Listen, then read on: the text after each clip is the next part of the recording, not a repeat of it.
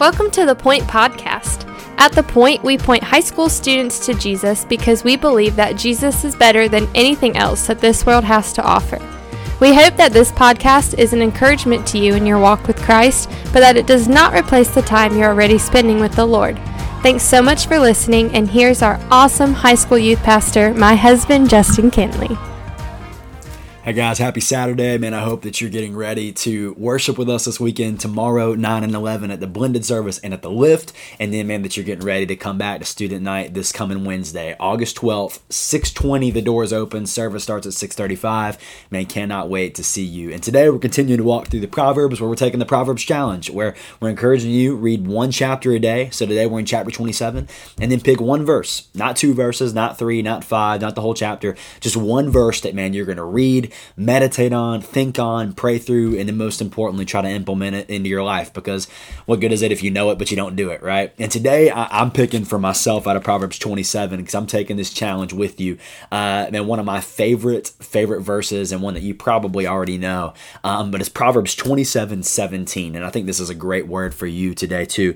Proverbs 27 17 says this Iron sharpens iron, and one man sharpens another iron sharpens iron and one man sharpens another. This idea of you know literally iron like a sword you would scrape it against iron. Iron sharpens the other thing. Iron sharpens iron. And so man working with one another or woman and woman man and man sharpens one another. It's the idea that you and i make one another better. That you and i make one another sharper uh, more christ-like more uh, man living a life that's gospel-centered. You and i make one another better. And man i tell you this is a verse that i wish i would have really understood understood and actually tried to apply to my life while I was in high school.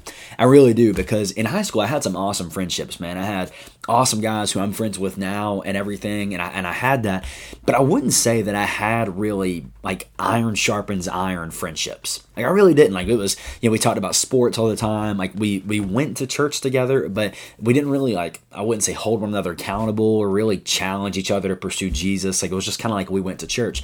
Um, but what that changed for me was was college college and and just I started being a lot more intentional in the friendships that I had. Uh, I started being more intentional and and really had guys that man I knew um, I could pray for, guys that would pray for me. I mean I think about uh, one of my best friends, Johnny Sprinkle. If you're watching this, Johnny, shout out. Uh, one of my best friends, Johnny Sprinkle. I remember I could call him, and one time he stopped and just prayed for me in the middle of Walmart. Right. Um, another great friend of mine, Will. Man, I I know Will will always pray for me, and I can reach out to him for literally anything and just talk with him about how life is going and all these things. Uh, Eli, y'all met Eli at camp, and I don't like to admit it, but Eli's a great friend, and uh, and is one of those guys, right, where just will challenge me and encourage me, and I can challenge and encourage them. Someone I can tell them, hey, man, this isn't Christ-like. You need to change the way you're living, and they can say the same thing to me. And it's it's a friendship that man is really sharpening one another and is making one another better.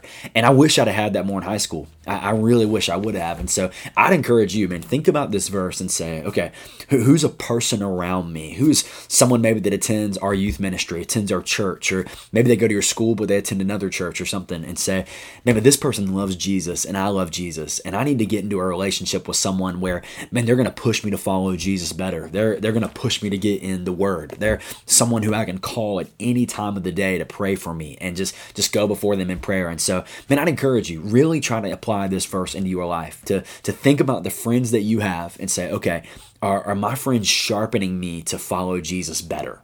Like, am I being sharpened to, to follow Christ better, to pursue Him better? Um, and that's a huge question, question to ask ourselves, and how we answer that's so important. It's something that I wish I'd have done better of in high school, but I'm so grateful that I'm doing it now. So think about your friends, think about the people that you're surrounding yourself with, and man, is it like iron sharpening iron, where you're making one another better? And if it's not, then place some friends around you who love Jesus, who can do that in your life. So, man, I love you. Can't wait to see you hopefully this weekend as we worship together. Man, I can't wait. I love you. See you soon.